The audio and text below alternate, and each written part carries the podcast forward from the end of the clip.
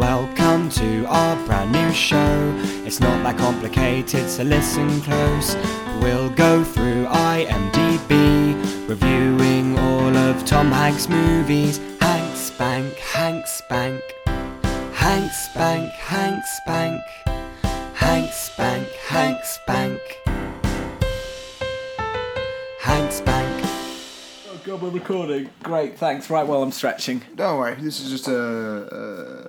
We're easing in slower this week, aren't Oh, we? yeah, yeah, yeah. rather than the rather than the hot cold open It's- from last week. Last week was a cold open. Uh, this is a nice soft. It's a cup of tea on a stormy day.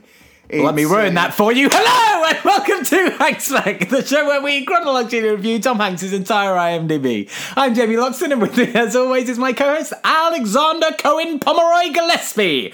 Say hello, Alexander Cohen Pomeroy Gillespie. Hello, Alexander Com- Cohen Pomeroy Gillespie. How could I say your name? That's not my name. What? When I was, I want to say 16. Okay. There were some girls at my high school that I thought were very cute, and we were like joking around, and they were like, "We will buy you as a brother from my sister." They were like, "We'll pay a 50p each," and I was like, "Sure, okay, that."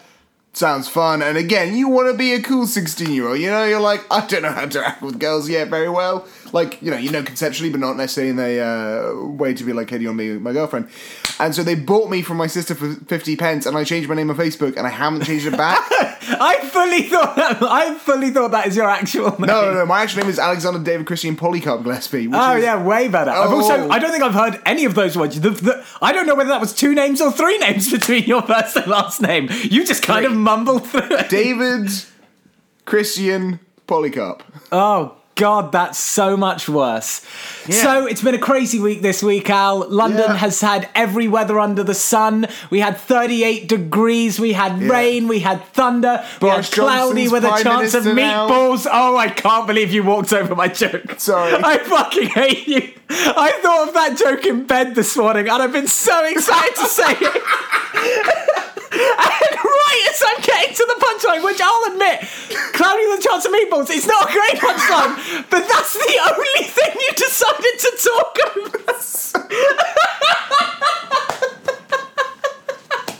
I was so excited. I practiced that joke this morning. I, I like the idea of you just in bed turning to the mirror and going, cloudy with shots of meatballs. Oh my god, you're such a twat. Um, yeah, also Boris Johnson is Prime Minister now. That's fun. That's not, you know, anxiety inducing for the entire country at all. How was your week other than the hot weather and the cold weather and the wet weather? And the Boris Johnson. Um, you know, it was Boris Johnson It was okay. It was it, was- it was a fairly uneventful week. Um, Alyssa is now off on a holiday in Canada, so uh, we're home alone, Jamie. Yeah, we're yeah, home yeah. alone. Yeah, so what's happening this week is we're record because you're um, going away in a few weeks. Uh, we're recording three episodes in a week uh, this week. This is the first of those. Uh, and dear listeners and dear Al, uh, I don't know if you remember last time we did that. Oh, it.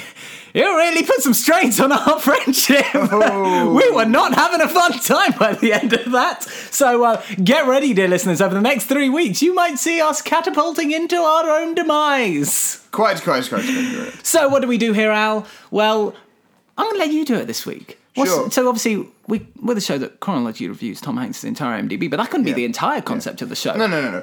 Uh, like movies from the early 90s, like scripts from the late 80s, we need a big concept to make this podcast work. All these other podcasts, which are just like, oh, we're gonna review podcasts, blah, blah, blah. Bullshit, Jamie. Wait, Bullshit. the, all these podcasts that oh we're going Oh, to we're gonna review, pod- podcasts. We're gonna review films on. Where are these podcast They're reviewing idiots. podcasts? Every other podcast is an idiot. Take that. Isn't that technically us Murder reviewing podcast. podcasts? So anyway, one day Jamie and I were walking down the street. What street you are? It's Regent Street because we're flush with cash. We're not flush with cash, but this is in the concept. Okay. And we're buying some stuff. We're snorting lines of cocaine off the side of the street walk, and all of a sudden, aliens come down. We they, well, they come down. We don't go up, or maybe it's a bit of both. And they're like, meet them in the middle. dudes, uh, we saw you do some cocaine off the street. Can you please uh, tell us uh, what we should do?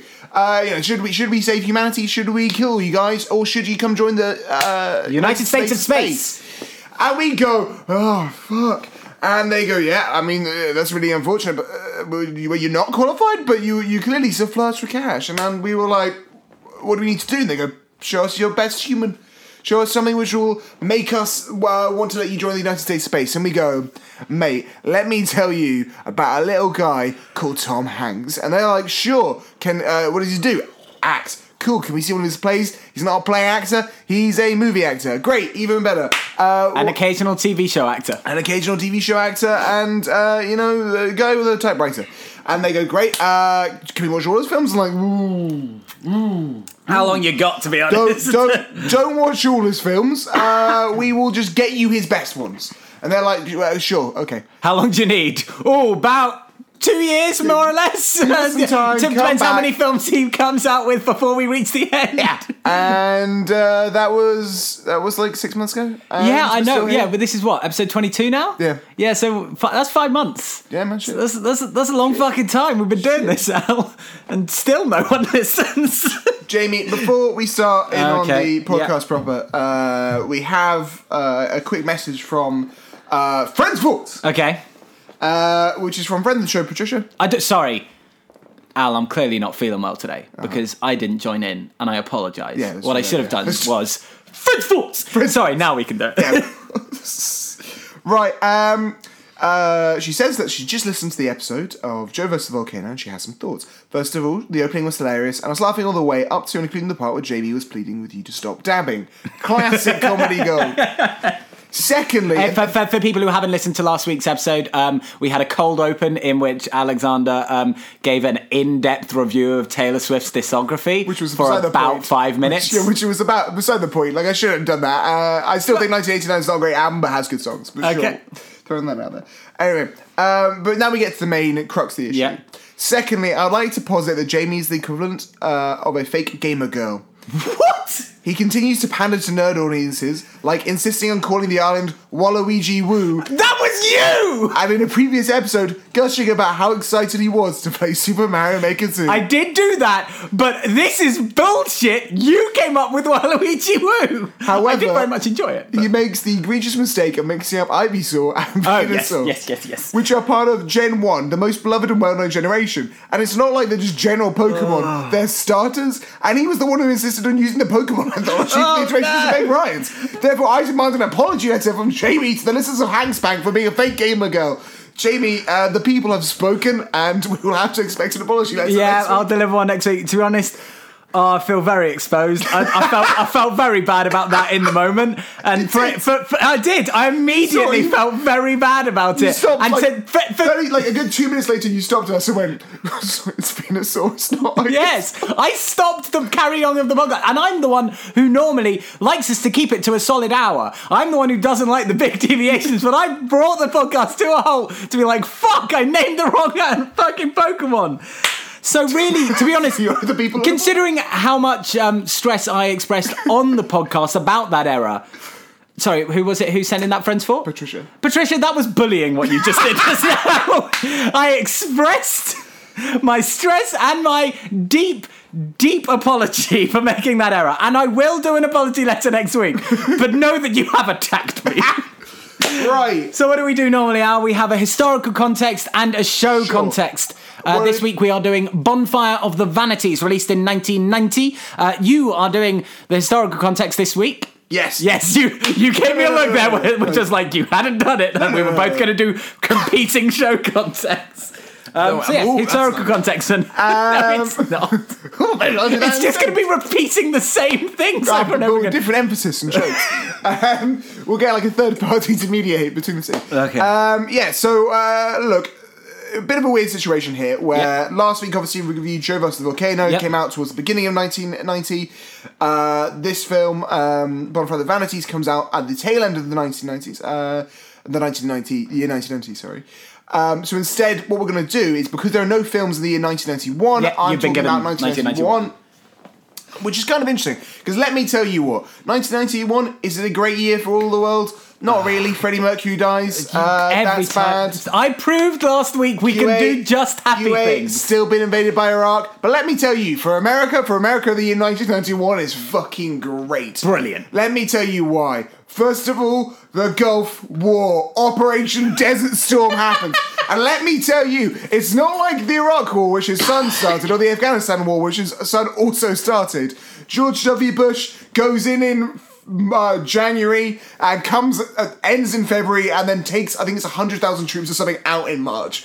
And you know what? As an operation goes, that's good. What's less good is the whole like bombing of civilian bomb shelters and stuff. Yeah, let's That's ignore terrible. Kills hundreds of civilians. Uh, the uh, Cold War basically ends. I beg you to Right. stop clapping so loudly into the microphone. That's not a fun s- auditory experience. I'm gonna I'm gonna I'm gonna do the rest of this as ASMR. Oh, good.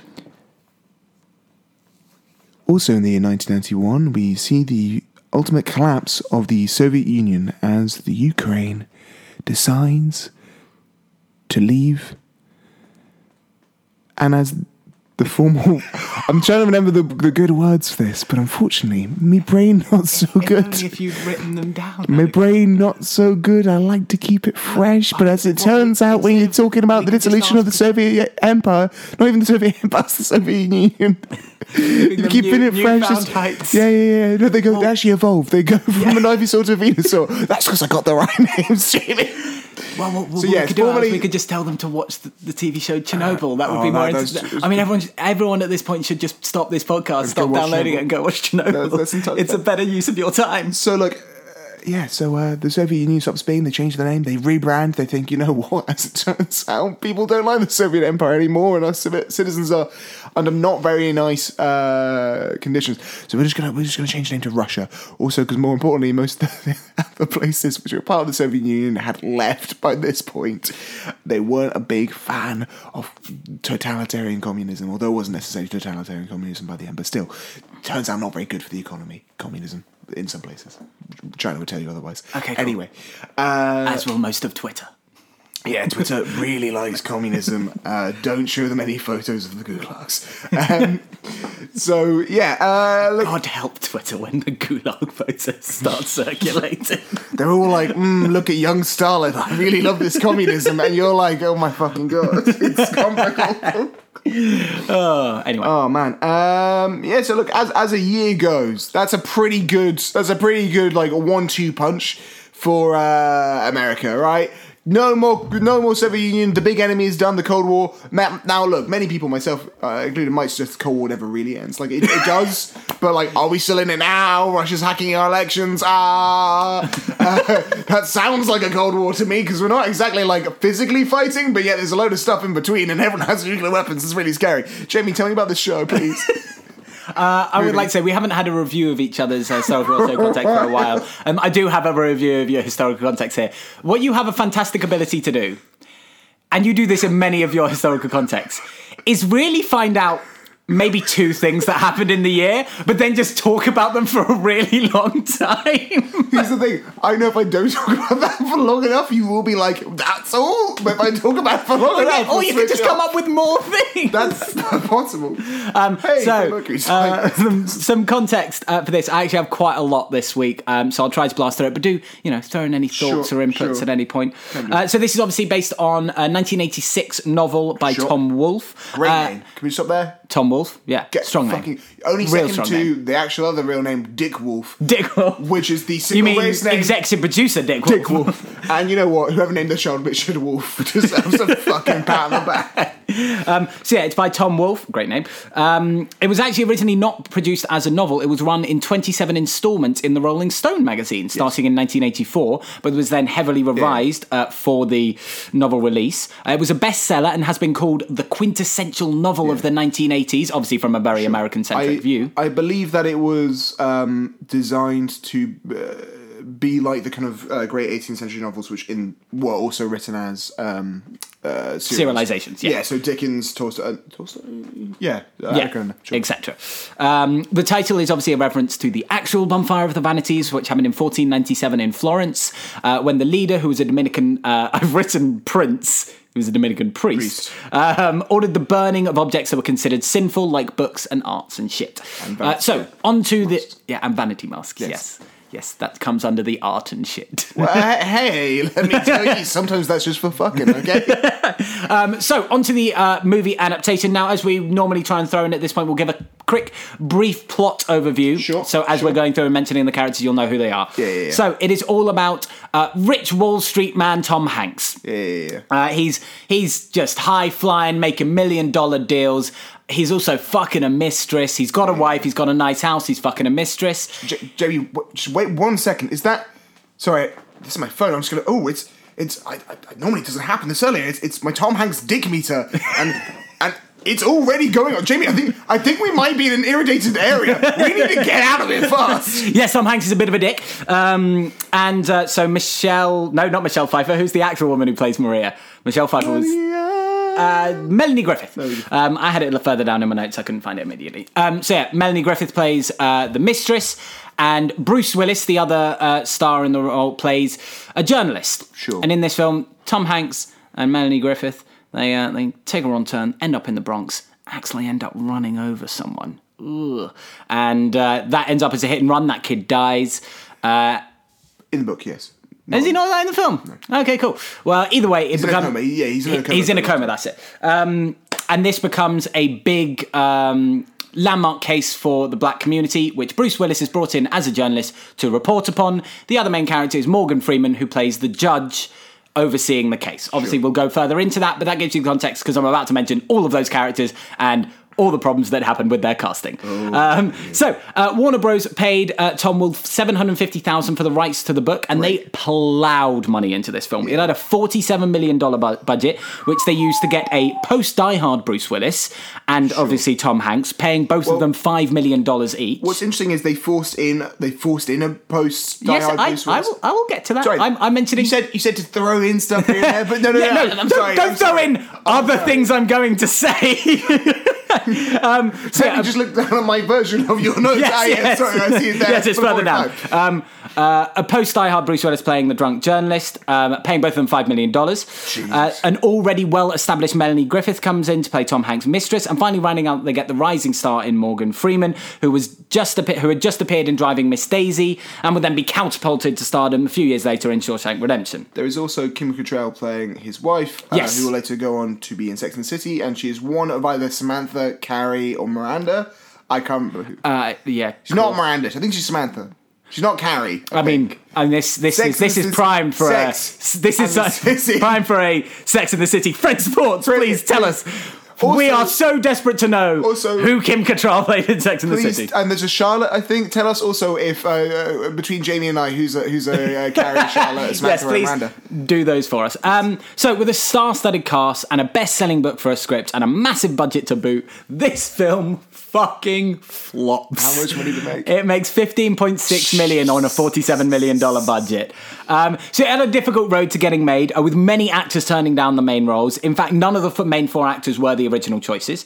Uh, Bruce Willis was offered. Uh, so Bruce Willis's role was offered to Jack Nicholson and John Cleese. Yeah. John Cleese because in the book the, the character is originally English. And that would have been great casting. I want to throw it Yeah. out there. Oh, that Whoever, would have been whatever casting agent was like, John Cleese should do this role, would have been. Yeah. But uh, as you alluded to earlier, the studio forced uh, Bruce Willis to bump up the star name because he'd just been in Star, uh, Die Hard, and the director hadn't been able to produce an actor for the role. Uh, the director and the cast and most of the crew uh, hated Bruce Willis. They thought, yeah. yeah. they thought he had a massive ego, thought he was a wanker. Uh, the film also changed directors, with the original director wanting Steve Martin for Tom Hanks' role, Also and the novelist well, again would have been good casting, and the novelist wanted Chevy Chase, Also but the really good studio casting. also very good casting. The studio chose Hanks because they were worried about the character being too much of a dick, and they wanted to play Tom Hanks who had appeared. The fools! And The they, wa- they wanted Tom Hanks They- who they- appeared more super, sympathetic and likable at Uh. the time um, to play uh, the role, but this casting was criticised heavily. Um, Walter Matthau was originally offered Morgan Freeman's role, but he demanded one million dollars, and they were like, "No." So they instead brought in Alan Arkin for one hundred fifty thousand dollars. Now you may notice, Alexander, these uh, this is Morgan Freeman's role. Both of those people are very much white. Yes. So they found out we're tested very poorly, and the racial politics. They had to reshoot. I, I- it was uh, it was uh, in the original, so it, they didn't have to reshoot stuff with. It, sorry, it was being read as poorly in the Roman Sure. stuff, uh, having uh, a white man play the judge. So they changed the character to Yeah. a black man and then rewrote it uh, to include a speech at the end, which we'll get to. Oh. Um, but yeah, basically they brought in Morgan Freeman to be like, look, there's a main character who's black. It's not all bad.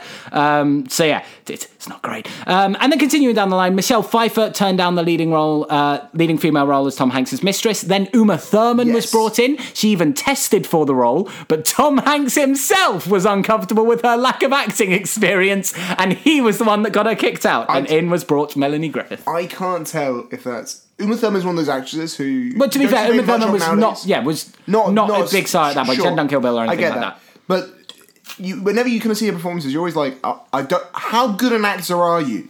She has a similar thing to. um This is not meant to knock her, but like Lily James, who has done a lot of the same kind of roles, and I've always felt as better than the thing she's in. Mm. And then I got to a point where I'm like. What if she's not better than the thing she's in? And that's not meant as like a judgment on her. I just do more different roles. I want to see you Mm. do some really weird stuff. It's interesting that both your examples, Alexander, White women, were women. sure. you Uh, misogynist! You never say a man isn't as good as he potentially could be, or whatever your fucking point was. I think. oh, Okay, moving on. um, so F. Murray Abraham, uh, who plays District Attorney Weiss, which is quite a significant role in the film, does not appear in the credits. Alexander, do you know why? Did he like beat someone in the meantime and, and they were like don't you No, no, no, no. He demanded to have billing above the title or not at all, and they cho- they said, "Well, we've already got Morgan Freeman, Tom Hanks, Bruce Willis, and um, Melanie yeah. Griffith. You're not getting above the title." And so he was like, "Cool, not at all," which is a weird baller move, and I really like it. Uh, in fact, this movie was such a mess uh, with all the casting and all the problems uh, that there was actually an entire book written exclusively about the controversies in the production uh, called "The Devil's Candy: The Bonfire of the Vanities Goes to Hollywood." Yes. Uh, and yeah, so that's uh, that's everything I've got. It was it, yeah, it was not a successful film both uh, pre and post production and during production.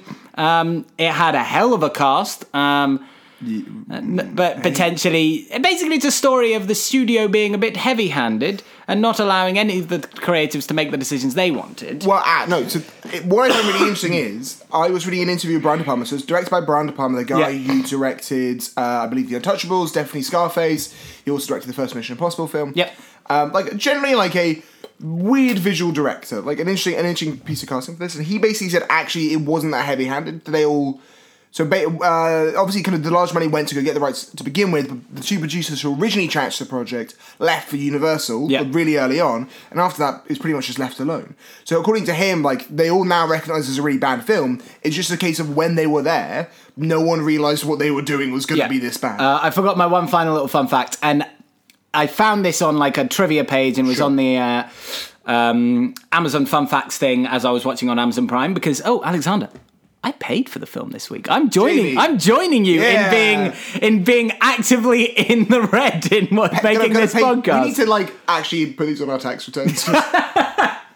Um, so, but apparently there was originally a sword fight filmed between Tom Hanks and Bruce Willis for the end of the film. oh come on! That's all I found on it. I could not find why or any corroboration of that. need the footage. But apparently there may be out there, and it was cut from the film. Yeah. There may be out there film footage of Bruce. Willis and Tom Hanks in a sword fight. I cannot figure out what could possibly be the sword fight between those two characters at the end of the film. Leak the De Palma cut. Leak Um, the De Palma cut. Right. So let's get into this film. The film opens. no, no. Uh, Oh, oh, Jamie, oh, Jamie, I, okay, uh, okay. You know, you asked me to. You said, look, you know, some of the details are there, so I've had a bit of think about this. I've Yeah. a bit think. Jamie, um, what is it that gets people on the internet and uh, first year film students to orgasm simultaneously? A long, long take, take. Jamie. How about we have one really long cut? We start off. And we're up in the Chrysler building. We're looking across New York. It goes from day to night. It's a slow time lapse. We go down and we see a drunk Bruno. That's right, Bruce Willis. He's wearing a white tuxedo. His tie's untied, and he's a fucking drunk. He's all over the place. But people are taking him through. The kind of photographers all Yeah, around. he's just got out of like a, a clearly a like limousine or a taxi Sure. to take him through. There's people talking. It's a it's a walk and talk. It's a classic walk and talk, Alexander. Aaron Sorkin could have written it himself. He goes through. They're getting on a wee wagon. Um, as he kind of goes through, he's getting more and more drunk, pouring himself this ridiculously large glass. He's being guided by uh, a woman who, let's say, is basically an assistant who's kind of trying to uh, usher him to a uh, press conference. um, or not even a press conference, like a kind of gala event. Um, Yeah. And this, uh, you know, from the beginning, this is an impressive shot. This is an impressive shot, and I can give you some stats about it. Sure. Uh, so the Steadicam operator was uh, Larry McConkey. Great name. Um, and he had to track backwards, get on a golf cart, ride it for 380 feet, get off it again, track backwards 234 feet, get into the end elevator, get out of the elevator, and then track backwards another 250 feet for a 4 minute and 50 second shot. Well done, Larry McConkey. You created the best thing in this film. Oh yeah, yeah, this opening sequence, I was like, oh, this is Ah, this is really might well be shot. a better film This than it's really meant to be. Yeah. and it's. Uh, I think what's really good about it. Uh, there's, I think there's like an every frame a painting video about this. Oh, is there? Where he talks about not about this, but like he talks about uh, how Spielberg uses the one shot in this Yeah. kind of. Um, and it's about kind of creating these multiple shots within just one take. Yeah. And they do that here. It's actually Yeah, it, it's separated well by the walking, Yeah. then the golf cart, then the elevator, then the walking Yeah. again. And if you didn't think about it, the way they kind of move distances to the camera towards the actors and stuff, you wouldn't think this was a one. If you didn't think too much about it, you would pro- might not even properly Notice that that it's this is a one take, yeah. Um, and it's great, and uh, he he meets uh, Suni E Master from England. He um, goes in an elevator with her. own- Uh, fun, fun fact: uh, director, whatever De Palma, Brian- Brian, Brian De Palma, uh, is in this shot as one of the security guards. Uh, yeah, as they're getting into the elevator.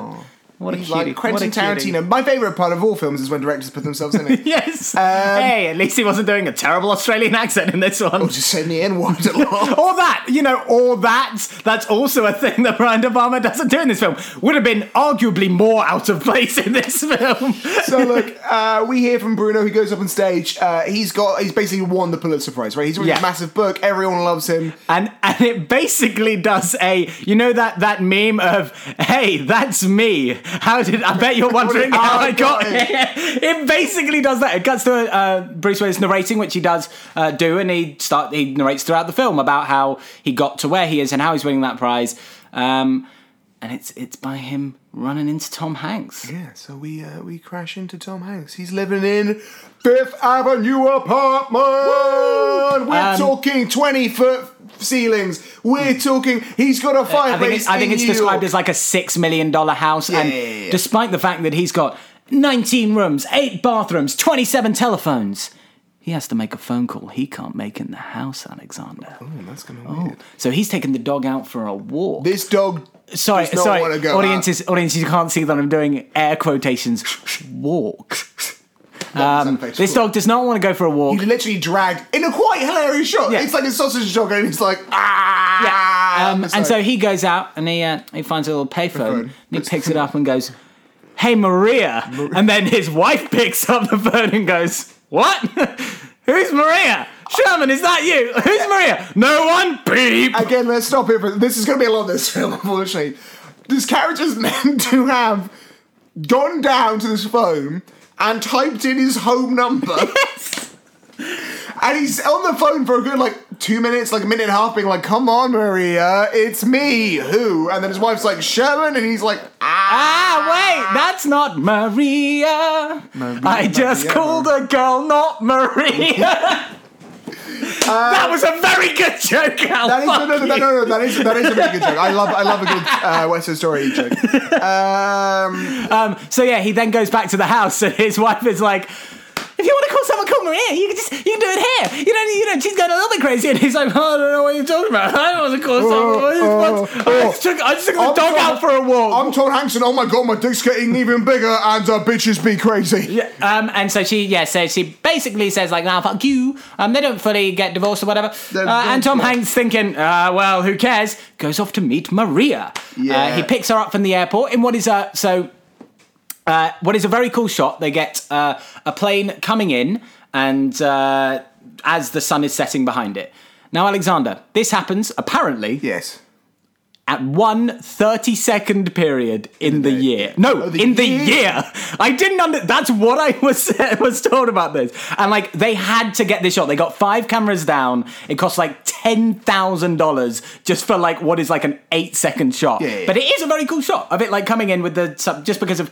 When the planes come in and the like where just to get it so it's precisely lined up. Apparently, it happens one time in the year, Sure. and they got it. So congratulations to Uh, them. Jamie, sometimes people complain about special effects in movies or VFX in movies, but you know what? If it prevents everyone from having to find that one 30 second period in the entire year they can film it, fuck Yeah, um, it. and so he picks up uh, Maria from uh, from the airport, and uh, she's she's getting a little frisky in the car, Alexander. She's she's uh, you know Mm. she's rubbing, playing with a rub- joystick, you rubbing know? his little nibbly bits. yeah, he's, she's, Um, uh, she's and this makes him miss his turn off the highway. Man. He's like, "Oh, it's fine. I'll just take the next one." Sure. Oh no, we're in a cartoon parody of the Bronx. So let's. We, we we need a bit of side context here for uh, our British listeners or anyone uh, who who doesn't know a, a time in New York before Giuliani came and cleaned it up. This is the second time you've made that. joke. Come on, Julia! It's before Giuliani's back when New York had character. Okay. Um, and, it's, and it's- so yeah, there's there's literal cars on fire. Oh, so the Bronx is always historically like a poorer neighborhood of, um, New York, and, and is Bronx, yeah. is parodied and and satired a lot and. Um, Treated very poorly, as I'm sure. Sure. I've never been. I'm sure it's a fine area. Um, Yeah. But yeah, so they're driving through the streets. There's they describe it as literally a war zone. Yes. There are cars on fire. There are plenty of crackheads coming up and running. There's you know there's Oh, pimps. there's there's prostitute being prostitutes. thrown. She's talking in a southern accent, so it's like, oh, these prostitutes are being thrown on the car. Don't scratch the paint. Um, so then they end up going, keep on going down the wrong way, and they end up quite literally in a street party sort of thing and block their I way. think it's just no, because it's just the lights. There are just a couple oh, cars. they're waiting for the red light. And she's like, But they- drive them over. but they Mr. make it seem like like the Bronx is just literally fi- just spilling people It's- everywhere. It's Baghdad, Ev- it's Baghdad after the fall of Saddam Hussein. Exactly. Okay? It's, it's, um, and they eventually end up turning, and then she goes, "Look, an arrow! you gotta follow the arrow because she knows how roads work." Um, and they turn down, and they basically end up in a junkyard, and they're like, "Oh my god, what's that? Is it a person? No, it's just a tire." Yeah, so basically they're kind of it- it's like a back alley which leads up to the turnpike which goes back on the freeway to Manhattan or whatever. Yeah, and there's just a tire, and so he gets out and um, Moves the moves tyre. the tire, and then uh, two two young This fellows. Man. and uh, I uh, just because it is uh, important for Yeah, yeah. basically the racial tensions of the entire film. Um, every single person we have seen so far in the Bronx has been black, Sure. including these And two also, people that come up. I'm to not him. sure we mentioned this. Tom Hanks, master of the universe. Oh, yes. okay? Yes, yes, he Wall is described as master of the universe. Yeah, yeah, yeah. He is the kind of guy. Earlier on, he kind of sets up a six hundred million dollar deal, and he'd get a commission of it of like one point seven million in a day. Right? Yeah. He's he's god in his eyes. So even go, even him having to leave the car to pick up the tire is seen as this sort of like transgression in his mind. Yes. Of- of- Um, so he goes to pick up the tire, and then uh, two two youths come over and they say, "That's my tire," and he goes, "Oh, sorry, it's your tire." Oh no. Um, he just hits them with a tire. yeah, To be he fair, just fell on in what is not a convincing hit of a tire. It's No. it's the weakest tire hit I've ever seen Oh, in my life. when you want to when you want to bring a man down with a tire, you've got to go for the head. You Yeah, he just kind of wails it into It's him. also important. To, so we're gonna. I read a bit of the book. I read about the book uh, and the differences between the, the book and the film uh, a bit more. Um, in the book, I think it's meant to be somewhat ambiguous as to whether these people are actually trying to mug him or not. Oh yeah, yeah. Yeah, it's no, in, meant to be the, in the film, in the film, definitely, definitely are. seem to be like- yeah, like they do a shot of like him reaching towards what is, you're supposed to believe is a gun I imagine there's still meant to be a bit of ambiguity, ambiguity, but it's it really been dulled down. Sure, yeah, yeah, yeah. Um, it's and and Maria is going crazy in Oh, the car. She's like, "Oh like- my god, oh, Campbell! Mr. Hanks, you're gonna die. We Um, need to get. and so she gets into the dri- she gets into the driver's seat uh, and starts pulling away. Tom Hanks hops in. She floors it, and as she's uh, she's Reversing, fishtailing away, Yeah, yeah, yeah. Um, she hits on him. She's kind of kind of clips him. I actually didn't notice this. You hear a little bit of a bump. You, Yeah, you, I- you, you see beforehand. They cut to the other shot, and then like, yeah, a I, little bit I of a didn't really notice it, uh, but whatever. Apparently, they, they hit one of them, and then they, they peel away. Sure. And we meet uh, the other sort of rest of our supporting cast, which are the people in the courts. There's the various district attorneys, and then whatever that one young district attorney is called. So, so basically, uh, yeah, he's the assistant district attorney. He's Yeah. the guy in the actual court. The district attorney is the guy in the office at the Yeah. end. Uh, for again, for British listeners, DAs in so district attorneys are kind of the head state lawyers for a district in uh, America. They are voted by the public. Um, so it's not. Which hey, does that make any sense? Not really. Why do I need to vote lawyers into power? Um, I, so and he's therefore a political appointee. Yes. Um, and we find out that he's brought a case to Morgan Freeman, and Morgan Freeman's like, this is what we call a piece of shit case. But the reason your fucking big ass district attorney up there, the reason he has brought this case for me, because that's a white man. And he knows that everyone who comes through this cause isn't white. And he's going for re election. And he knows that all of his votership are also not white. So he wants a big white whale. What? I don't think they make that joke in the film, but yeah, I'm making it now. Claim, let's take your. He wants his Moby Dickamus, and um, he thinks this white guy might be it. And Morgan Freeman's like, "Look, you go back and tell your DA. Look, I know you wanna arrest a little white boy, but this white boy ain't gonna be it." Um, and then as they're leaving the court, some uh, policemen come up and go like, "Hey, we've got this uh, this hit and run case. We're not really sure. Don't really have much evidence." And then the older, more experienced attorney is like, Bounce. uh, no, he finds out who's the one who's pushing for the case, and it's the local reverend. And at that point, he goes, "Ha ha! See you, you young man. Go and do it." Yeah. So young uh, lawyer, young bitch boy lawyer, because he's in a bitch boy position, is sent off to do the bitch boy job. Small boy of- bitch boy, yeah. uh, so the small boy bitch boy. I, I related very much to him um, uh, as he was sent to do the peons work, and he meets. Uh, the Reverend of the local black church, Yeah, who uh, was like Al Al Sharpton. Sharpton, Yeah, they, they- like they, this is Al Jesse Sharpton. Jackson, Al Sharpton. like, Um, and uh, he's like, "Look, this is bullshit. We can. We've had reports that it was a white white man's car because it was a Yeah. rich car. This is unreasonable. Blah blah blah. I know you guys want like a big case, so this is a big case for for us." And he's pushing basically to be like. Nah, fuck you. We're gonna get this uh, done. Yeah, we've yeah. we've had one of ours struck down in the prime of life. Yeah, it's important to mention. I'm not. uh, We, we, we kind of we kind of touched on this a little bit earlier. Um, you might think, okay, this is sounding kind of serious. This is a, a satire. Yeah, it's suppo- it's, supposed to be a comedy. It's, it's supposed to be a comedy, and uh, B, uh, these black characters uh, played very, Very stereotypically. broadly. yes, very broad, like like increasingly like, racist Um, yeah. So Like, as as, it feels like. Yeah. they're in the black church, and I believe they are not in sermon or anything. No, There's not no, a- no, no. uh, but there are still five black women chanting choral songs behind this reverend while he's just talking to the lawyers. Like it's it's very very bad. it's one of those things which I think uh, characters like these in a book, I think play very differently to characters like these in film. Yeah. and also the film I think has broadened everything to try and make it as Oh. mass market as possible. Yes, absolutely. Like like why they've cast Tom Hanks and why they've cast Bruce Willis. They're trying to go for broad appeal uh, on this film. Sure. We then cut to Bruce Willis's thing, and he's literally on the floor. He is Oh, passed yeah. out drunk in it, and his boss comes along. He's a journalist. He's like, the owner That's of his. me, Bruce Willis.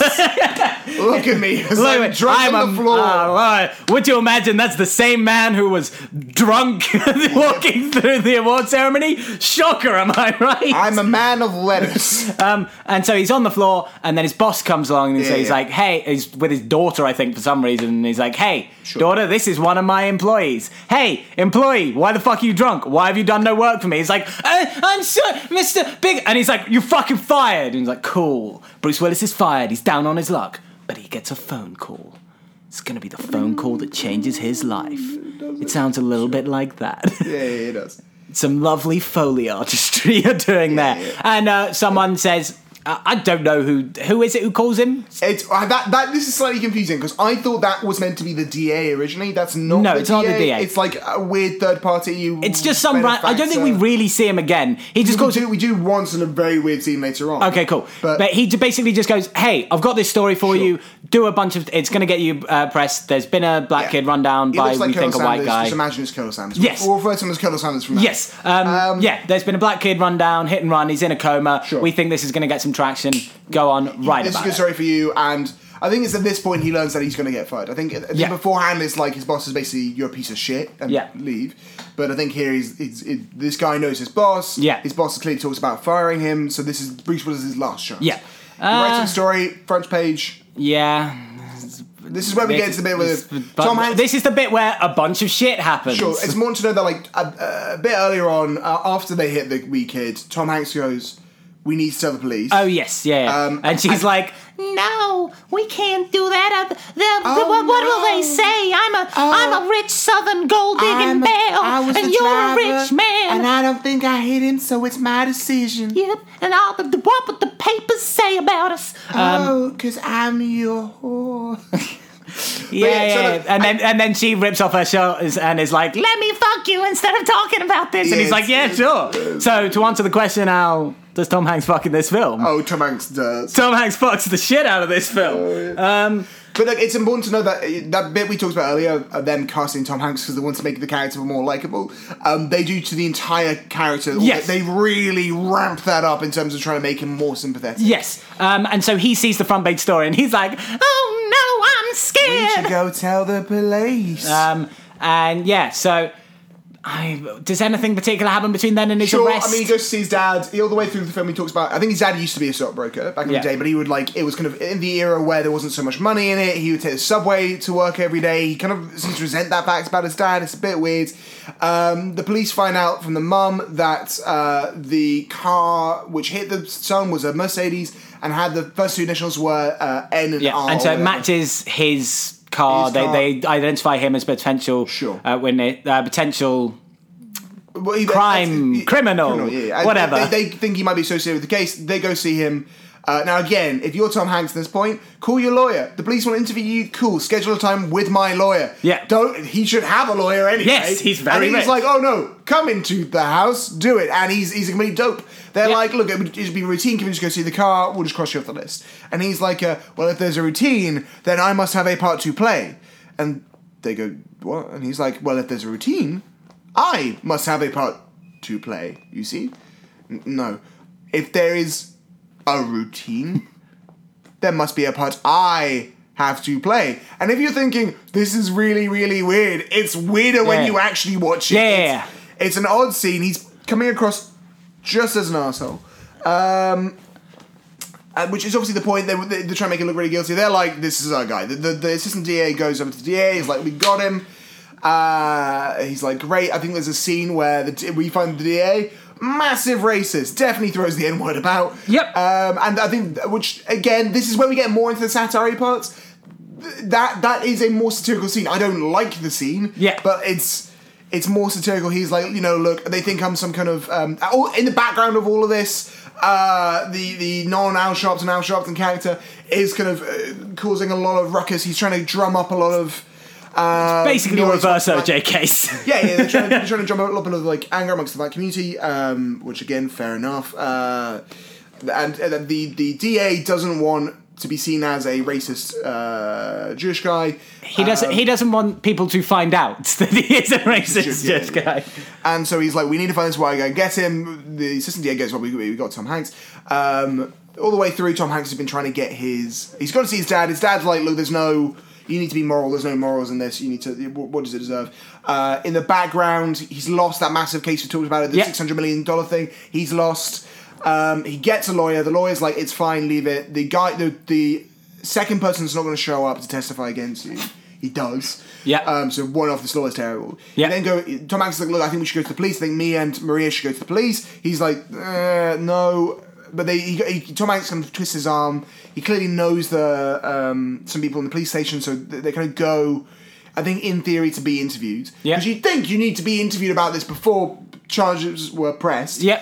Um, but no, no, apparently No, not. no, no, no. He gets He gets taken to a car. Um, they think they're just going down for this interview. Instead, he gets handcuffed, taken through, and he's been arrested. Yes, yeah. yeah. Um, I believe his. They tried to fight for his bail to be like one hundred fifty thousand dollars or something. They fail. It's like ten thousand dollars. Which is ridiculous. Yeah, yeah, yeah, no, very ridiculous. Um, especially for a man of his means. Like, no, ba- that- bail should always be relevant to how much money you have and how difficult it is for you to make that bail.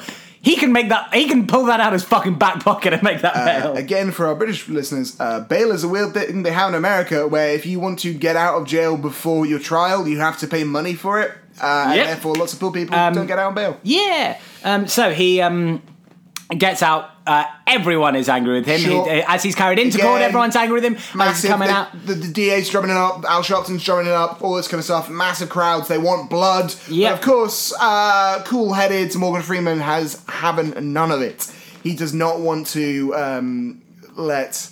He, he doesn't like the circus. He wants justice to be delivered. He gives Yeah. up justice, Yeah. justice. And We'll in- come in- back to that in the worst scene of the yeah, film. In the corner, Bruce Willis is now surrounded by a bunch of other journalists. He printed this big uh, front page story about it. Um, everyone then kind of followed suit. He's worried a little bit that he's going to lose his case. Yeah. He's still a drunk. He's yeah, still he's still a drunk. Um, it's is it around this time where he? Um, finds him in the street. Yeah, no, oh, it's, I was going to say when he's fucking the woman and she. That's later. That's later. Uh, cool. We'll get to that because that's my favorite scene in the film. After his bail set ten thousand, they pay the bail. He goes. Uh, they he kind of out. All the kind of uh, other journalists are chasing down the wrong way, and, and you know Bruce Willis because he's because he's Because because he's a drunk. well, he's and and also a genius. Yeah. Uh, walks slowly, runs into Tom Hanks, is leaving through the back exit, and takes him on the train.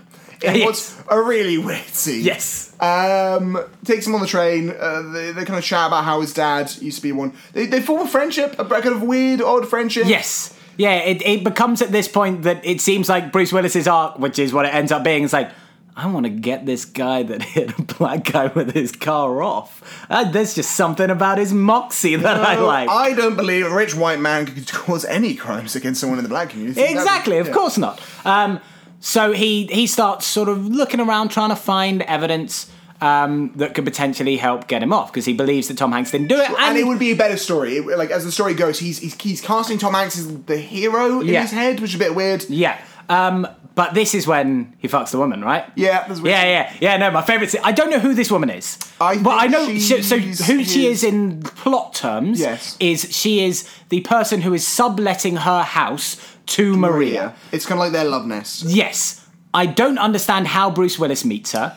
I think she either works at the newspaper or because she's British, the newspaper owner is British, and maybe there's some connection there. Yes. She may even be the daughter, his daughter. Yes. Um, so, in a scene which occurs while this woman is photocopying her vagina. Oh, yeah. Full on photocopying her vagina and just handing it over to Bruce Willis, being like, "Hey, here you go." Also, yeah, no, I'm I'm subletting this thing to a woman called Maria, but the police came around and they wanted to like they wanted to prove that I um that I am that I'm illegally subletting and not living here. So they bugged this house, and I've got a recording of Maria and Tom Hanks. Sure. And Bruce Willis is like, "Whoa." What? Okay, let's have sex real quick. But then also, what? Yeah, also, yeah. I'm gonna Classic keep. Also, I'm gonna keep these photocopies. Classic Bruno. Um, in the background, uh, Tom Hanks is losing everything. His wife, his daughter, gone. Yeah. Um, there's a scene where they kind of where he finds out that his wife is going to leave him at a massive kind of gala event she's hosting. She's, Yeah. she's kind of riding high on the adrenaline of this. Uh, Um, yeah. Oh, yeah. He comes back into the house. Maria come- has left the country as Yeah. well. Is is this not um, the gala that she's hosting? The one where he then goes and pulls out a gun. Oh, yeah, Yeah. He goes into a such back room. That you only sort of see. You don't see into the room. You just see from the bedroom. It's like an off like cupboard. Yeah. And he opens the door and there's fuckloads of guns in there. You don't really see the full room, but there's so many guns. He just goes Jamie, grabs one. It's New York in the 80s. That's all I'm going to say. And so he just goes crazy around the house, like shooting up his house, being like, "Get the fuck out of my house, you crazy bitches!" Yes, they all run off. In a fucking ridiculous scene. I feel like One of the better scenes of the film. it is Um, one of the better films of the scene, but like it feels like it's supposed to. Whatever, better, better films of the scene. It. Uh, fuck you. I do it all the time. Don't, don't worry. Jamie, we're all human. Yeah. So yeah, he shoot, shoots up his own fucking house. It's great fun in a manic episode. Sure. He's losing a little bit. Um, Yeah. Uh, also in the background, yeah, Maria's left the country. Um, uh, they kind of they met at another gala Yeah. even earlier in the so film. Bruce Willis tries to get her back to the country, By and he finds husband. yeah he finds her husband. Who dies while talking to Bruce Willis? Just full on fucking cacks it. And Bruce Willis is like, well, that'll fucking do it. That'll work. Let's get her back into the country for that. So she comes back for the um, Funeral. funeral, and he corners her at the funeral. Sure. Uh, well, there's a couple of things here. So, so to break down the timeline of this, uh, Bruce Willis uh, goes in the apartment, manages to get the uh, tape, which is shows Maria confessing to the murder. Oh, not the murder, but to the, the kid in the coma, causing the kid to be in Yeah. the coma. Um, they he then gives that to the lawyer. They, by he anonymously donates it to Tom Hanks's lawyer because Yeah. again he wants this guy to get off. Yeah. Rather than just publishing this. Yeah. Which seems like it would make more sense. Like it's not illegal. Why no? that Because he it, got no, but then it wouldn't be uh, admissible evidence if it was public. Well, no, no, record. no. But that would be admissible evidence. It isn't admissible evidence. Oh, well, it's, it's inadmissible no matter what, but, But it would producing be- it publicly would mean it wouldn't be able to. It definitely, there's no way of. No, no, no, no. Because because if, if, if a journalist comes out in a case, you could then submit it to the records. But the because the journalist wouldn't have to say where his sources came from. Okay. And he didn't. As long as he didn't get it, he didn't get it illegally. He just got into the apartment, and it was it was in the wall. He kind of got it illegally. Well, sure, but the, but the you know whatever. Yeah. Yes. So. Yeah. Anyway, he gets that tape. Uh, he anonymously donates it to the But, lawyers. Yes, but the lawyer can't. use He says we can't use it because unless you recorded it, um, it's not admissible in uh, court. They, the, apparently, New York had a one-party uh, consent regulation for recordings back then. Um, but yeah, which is odd. Yeah. Sure. And this, yes, this is uh, government recording, which is weird. But um, so anyway, that's going on in the background. The, the, they, Tom Hanks and Zoe then decide what they need to do is at the funeral. Everyone's going to the funeral. So Bruno's going to the funeral. Uh, Why do you keep calling him I think it's his Bruno? nickname. I think I think Bruce Willis's nickname is Bruno because like this is not something I made up. I don't know why, but I I, like I, him I was Bruno. wondering how long I was going to let you carry on calling him Bruno without being like, what the fuck, dude? So anyway, uh, the assistant DA has been told that he needs to get Maria as a corroborating witness. Uh, so he's also going to the funeral, and Tom Hanks has got himself wired up, and it's also at the funeral. Um, this then proceeds to while her husband is being laid to rest. Uh, Tom Hanks being like, psst, psst, psst. Remember that murder we did? And she or not really murder, but whatever. She won't say it. Uh, he's like, for fuck's sake. Um, in fact, Maria, I just need to wire Maria. Anyway. There we go. um, he then proceeds to. Uh, uh, he pisses off Maria basically. He's basically like, "Come on, you you need to confess. You need to confess. You need to confess. Otherwise, I'm going down." And she's like, "I'm not gonna confess. I love money. I love not being in jail." And he's like, "Shit." And at this point, the DA shows up and is like, "You hate Tom Hanks. I hate Tom Hanks. Let's get him in jail. We don't care if he's really guilty or not. We just want the perception of justice to be." Uh, and so is this basically when we get to the final courtroom scene? You might as well be. Oh Yeah. no, there's one brief scene with his dad where his dad goes all the, all the way through the frame, of the, the the movie. The phrase, uh, wh- "What would it proffer a man to um, get in the whole world but lose his soul?" Yeah. And his dad, who's all the way through this bit film being kind of referred to as this this moral bastion, is, is sort of like you know, I don't want you to go to jail. We're here for you. And Tom Hanks says, "I cannot go to jail, but I will have to lie." I'll have to do something bad. but I'll have to do something bad, and he's like, "What? Lie?" And his dad clearly doesn't like that. He- It's, it's sort of a, a weird thing. So that, then we get that's the only little bit. So we get the final courtroom scene, which is the best and worst scene in this film. Um, so Maria is up on the stand. She's she's crocodile tilling. oh my god, no, he did it. I was forced. Oh no! Oh. Click. What's that? Mm. That sounds like a tape being I'm gonna played. fuck you, Big Daddy. Ooh. Everyone spins. Who's? Where's that coming from? We get a shot. It's, Tom Hanks' smug face. yeah. So firstly, we get a shot of it being the tape being in his briefcase, Yeah. and it's playing out of there. And then we get a a wide shot, zoom into close up of just Oh. Tom Hanks's shit eating grin. I don't know why this isn't a GIF, but it needs. Oh, to it absolutely! It's fucking hilarious. I was watching uh, with a friend, uh, Hannah, uh, and she hadn't watched the whole film. But she watched that last bit and was literally just like, "Why is this not a GIF?" It's literally his face doesn't change. It's just a pan in of it's like his smiling. shit-eating grin, and it's the worst shit-eating grin you've ever It's- seen. it's- um, it's odd. and so yeah, the tape is basically her confessing and her also fucking him, and everyone's like, "Oh!" And then Morgan Freeman's like, "Approach the bench." That's an awful Morgan Freeman impression. Also, one thing we haven't mentioned about Morgan Freeman. Morgan Freeman. He's a- Approach the bench. That's not a bad Morgan Freeman. Um, uh, one thing we haven't mentioned about Morgan Freeman in this film. He's bald. Yeah, it's weird. weird. um, I, I think we both thought that when watching it. Uh, yeah, he's, he's bald in this film. It just looks weird. I'm like, that's not what Morgan Freeman looks like. Um, got anyway, stubble. um, yeah. Uh, so he's like, everyone approach the bench. He's like, whose tape is this? And Tom Hanks is just like, Mine. mine. And then he's like, cool. I guess it yours? I guess it's evidence now. No, no, not even that is evidence. I'm dismissing the entire case. Yes. Yeah, he's like, oh, clearly then. And then everyone gets very angry. And then we get the worst speech of the film. Oh. Oh, uh, so basically. I'm gonna lean back ob- ob- obviously. Uh, why are you going to lean back? I don't. Uh, to be fair, I did rewatch it this morning. Um, it's a. I, I rewatched the speech. I did not Not rewatch the whole film. Um, it is. It is a four minute speech. Uh, that was not in the book and was written exclusively so that a black character could say this uh, to the angry black um, mob Mob, they th- mob. that, that, is in the courtroom, getting abs- calling him a racist, saying he, how could he do this to their community. And so Morgan Freeman goes on a four-minute tirade about how they're not decent people. Yeah. He's like, just be decent people. This is about justice. Ah! He doesn't scream in it. Alexander doesn't drop a a a um, a, a, a, a Switch switch pro controller on the floor during it. Um, yeah, and he just kind of goes, "Ah, this isn't about race. This is about justice. Ah, ah, you bad black people. Stop. good black Me person. good black Black- person. Me black person. People should follow. You bad black Pull up your jeans. Why they down by your butt? Pull up your jeans. Yeah, yeah. So it's it's real fucking bad, and it's so long. It's so goddamn long. It's like four fucking minutes very long. Um, and it it starts in like a classic like slamming the gavel. He's like order, order, order. Who are you people? Like oh god. You know what it most reminds me of? And this is a very nerdy thing, so I apologise, but I have an English degree. It is basically the Prince's speech at the end of Romeo and Juliet, except it makes sense in that. So if you like the Baz Luhrmann Romeo and Juliet, it- they like it is basically that. It is basically just the prince coming along and being like, "We need to create order amongst these houses." Blah blah blah. I'm summating at the end of the film, except it's dumb as shit. yeah, yeah, no, it's it's real bad. Um, what happens between that and the end of the film? Do we? Uh, No, he goes off. So, but Yeah, he gets- writes this Tom- book. Tom- Tom, Hanks gets let free. He goes live, goes to live in an, like an uh, anonymity somewhere. Yeah. Bruce Willis. Uh, we go back to the beginning of the film. If you forgot that happened, yeah, Yeah. the framing device is back now. Yeah. Um, and Tom Hanks, yeah, he goes, "Oh, where's Tom Hanks?" I don't know where Tom Hanks. What about he? But he gained his soul, right? He ga- despite the fact that he lied in court, but apparently he gained back his soul. But me, I gained the whole world, and well, I guess there are benefits. And that's the end of the movie. Yes. that's the Yeah, yeah. whole Um, goddamn movie. Yeah, yeah, yeah, yeah, yeah, yeah. So um, I firstly uh, apologise to our audience members that you've had to sit through us uh, describing a very boring shit film. Uh, but we had to sit through the boring shit film, Alexander.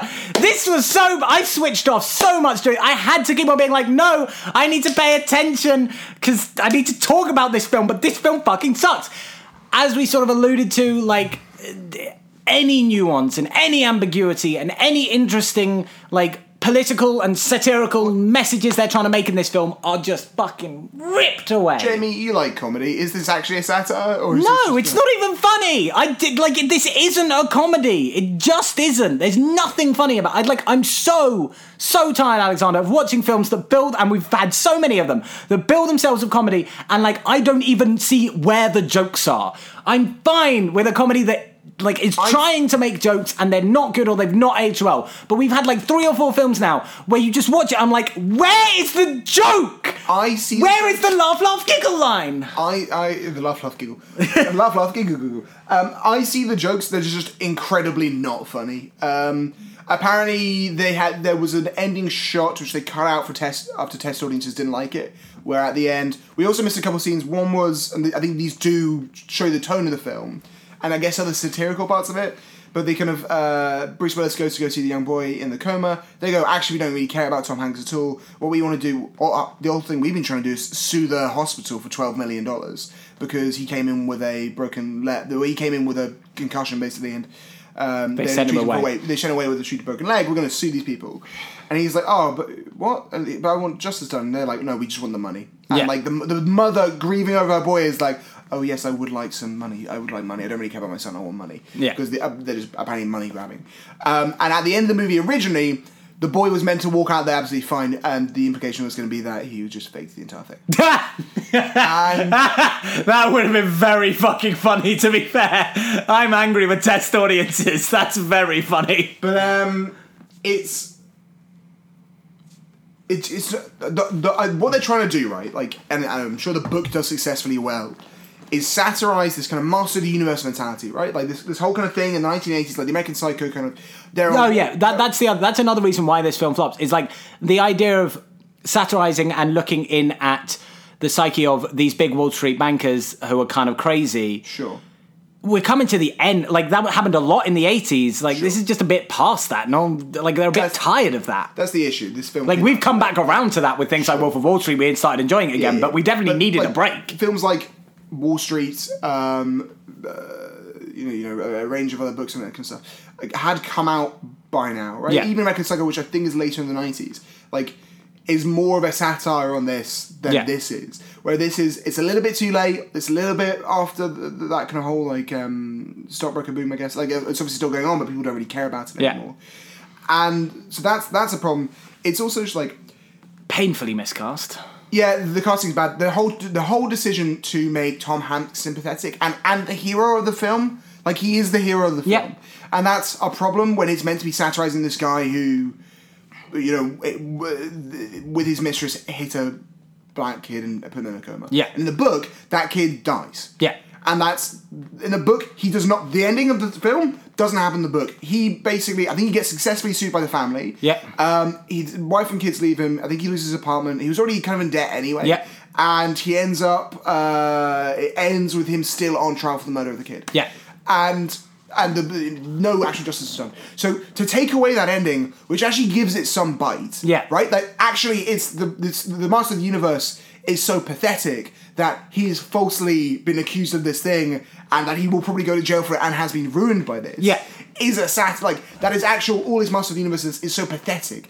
And and also the idea that justice in itself isn't really interested in justice it is interested in like the perception of justice being done. That's a really interesting thing. And the and the way in which um, high profile people can manipulate the justice system not necessarily for actual uh, advancement of civil rights and kind of of um, you know racial equality, but more so just because they want to get uh, twelve million dollars. That sounds like a really interesting story, which this does not do at No. all. This like touches on them. It's like uh, uh, you gave the book to a fifteen-year-old and said, "Hey, can you give me the themes?" And they read the themes and they're like, they didn't read the book. They read the themes and they're like, "Okay, cool, I'm going to make this." Yeah. And um, we've had bad Tom Hanks films. Like The Money Pit is probably the one I, li- I like the least because it's, I think poorly. It's it's relatively poorly made. That this is a, I guess a, it's well shot. Yeah. In part- not always, but like it is interestingly shot in parts, and like clearly people work. The of money was spent and people worked hard on it. Yeah. But this is a much worse film than The Money Pit because it's just. At least the money pit occasionally hit on a couple things. I was like, okay, I find that fun. The Yeah. couple sequences. This I was like, this is a it's a big waste of money. Yeah. Uh, before we get to scores, there were two uh, reviews that I very much enjoyed. Uh, Sheila Benson, in the LA Times, called it an overstated cartoon film for dullards. Yeah. Uh, and Stephen Rea ended his review in the Philadelphia Inquirer with simply, what a mess. And I agree with you, Stephen. What's his name, Stephen? Yes, good. I agree with you, Stephen. What a mess. One out of five. Oh, zero. Zero? I think it's a void. I think like I'm giving it a one because I want to respect that camera operator who went through that No, five minute shot. I'm giving it a one just for that. But here's the thing. Because I am a fir- I did one year of film studies at school, and so I come over a long shot. that's that that's fair. Um, yeah, no, I I the bits of it I think are. I know last week you had the whole sequence in uh, Joe versus the Volcano, which you found uh, potential, which you felt was swayed into kind of racism. Uh, bits of this, which I know are like calling satire, but are just are Oh, just the lack of any yeah. subtleties, Oh, yeah, yeah. the lack of any like yeah, the whole Bronx sequence is awful. It's fucking terrible. Well, like, but even the Bronx sequence, if it was more, if this whole thing was more from Tom Hanks' perspective rather than being told through, like, actually another man's perspective, Yeah. um, that would be a would make a little bit more sense, right? Like, that is a kind of image of the Bronx which That's his understanding of it. Sure, or even a film like The Warriors, which I believe is set in the Bronx, is kind of. I haven't actually seen. it. come out to play. Yeah, that's that's that's the one clip I know from the Warriors. Um, I can't. He's clip, clicking Sure. bottles together while he does that. But- I will have you know, Alexander, that was a very good impression. But even in that, right? Like the idea of the kind of Bronx at this time in this kind of and, and New York had a lot of crime, so we're not Yeah. going to deny that. But it's the fact that like there's no even the one black character they have uh, they supposedly put in because they wanted to balance it all out. Because Yeah. again, what they had done was like, hey, there's a black mob who wants justice, but Yeah. they don't actually want justice. They just want to see this white guy burn. yeah, Is iffy, and I just like and the lack of any ability to give nuances is is worse than any like even something like uh, volunteers yeah. at least like I'm not saying the racism was funny in that film, but like there were funnier jokes told by characters who were uh, you know meant to be Vietnamese, not Vietnamese, um, um Laos. Cambodia. oh man, I, apologies. there we go. I can't remember where that film's set. It's set in either Vietnam, Cambodia, or Laos. I don't think it's Vietnam. I think it's Cambodia. I think it's Cambodia. I don't think it's any of those, but Sure. What do you think it is? Ah, I want to say Philippines. No, it's definitely not Philippines. No, cool. But um, anyway, Sweet. so basically, like I think it's more questionable and actually less enjoyable than anything else. Um, and I can see why he d- why this was the nadir of his career Yeah. Um, so far. yeah. So that that that sucked. Um, Tom Hanks' performance out of five. One. Really? I I, don't d- like. I like. I don't think he's necessarily bad in this. He's just miscast. I mean, I, uh, like, yeah, but I think that's but I think that's part of a performance. Like, Yeah. can you do the performance? Is it's not his fault, but they cast it from top down. I think everything which comes around a performance, which is how are you directed, that affects your performance. Are you casting the right role? Is that your performance? All that kind Yeah. of stuff. All of that is wrong. So they get to put up Tom Hanks. He's not a bad actor, but he was just the ro- the fundamentally wrong guy to play Yeah, this, and cool. they want and they and they thought it was wrong. I mean, I'd give it two. Um, I I like the the the manic shooting sequence. I find Oh, that no, very that was fun. fun. Yeah, yeah, Find that very fun. Um, and then we have the Tom Hanks dick meter out of five. Uh, six. Six, yeah, that's. I believe Yeah. the second six you've ever given. You gave a six uh, to him in the Love Boat way back in episode two. Yeah. Well, turns out, you know how I really hate torture? Uh, turns out I hate uh, this character more. Yeah, no, that so Gets So- off with it. He gets off with what, the crime. What, are you're saying, Alexander? It's torture's not that bad. That's, not what you're I'm saying. That's saying there's, what I'm there's people saying. that. What I'm saying is torture's the worst thing possible. but there are some people even worse, and it's Tom Hanks in this film. I will join you at a six. Fucking awful. He's such a wanker. Um, and Alexander, is this film going in your Hanks bank? He goes to Thailand. He goes to Thailand. Thailand? It's it's not about to mind. I told you it wasn't any of those. No, I know, I know, I apologize. Um, no, dear God, no, no, no, No. no. If, if, if anyone like I, you know what? Really take me off. On Amazon Prime, the rating for this is a four point five from fifty people average. Who are giving this film fives? no, yeah. you're wrong. You're wrong. It's not. No, Yeah. no. You it's got like a 16% on Rotten Tomatoes. It's rough. That's better. A 4.5 on Amazon Prime. There are 50 idiots on Amazon Prime, and I want their names and numbers now. Um.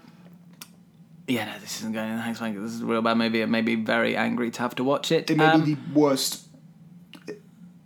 So far, I think it's the worst Tom Hanks film. Oh yeah, absolutely. Like definitely the one I've Mazes and enjoyed. Monsters, Maybe the one I've it's enjoyed more the least. yeah, yeah. Um, I think I think like something like Mazes and Monsters or um, He Knows You're Alone are probably worse The, films. what's the, yeah, the, but that's like what they're more enjoyable. They don't have this one has some int- some slightly fun sequence. It's, I say fun. They have some sequences where I'm like, oh, cool. Uh, yeah, I've watched uh, I've, watched the Lindsay Ellis video. I can uh, I've, wa- I've watched every frame of painting. I like this. Yeah, sure. Why not? I can I can see some merit in this. That's it's not meritless, but the bo- the low the lows of enjoyability and the Yeah. lows of quality are low. Oh, yes. Don't don't ever watch this Don't. film. Just don't. Don't do it to yourself. Don't do it to yourself. So, um, if we can't make the aliens watch uh, Bonfire of the Vanities this week, we have to decide, Al, Mm-hmm. as we do every week when we don't put something in our Hanks bank, what what is going to save humanity? What are we going to show or tell or give to the aliens to, to you know hold them off for a week? Say, don't look. Okay, fine. We, we, we don't have a film for you this week. Sure. But I've got you this. Okay, so uh, it's been a, as Jamie has maybe suggested. It's been an awfully hot week in London. It's been awful. It's been uh, uncomfortable. Everyone's in offices. I've been a grumpy git the entire week because I'm in an office when my when the air conditioner's not working well enough. I'm like, I hate everyone and everything. You all suck, and they don't all suck. That's that's that's really harsh. What will save humanity this week? This week is rain. Uh, I think rain is amazing. I grew up in Scotland. I have a, I have a, I have a deep love uh, for the dreeks, drizzle, and draw. Um, not draw, hole, um, and horse uh, fog anyway. But uh, look, it's it's rain is amazing. The sound of rain against windows, uh, the refreshing feeling of a warm rain, the overly chilly feeling of a cold rain.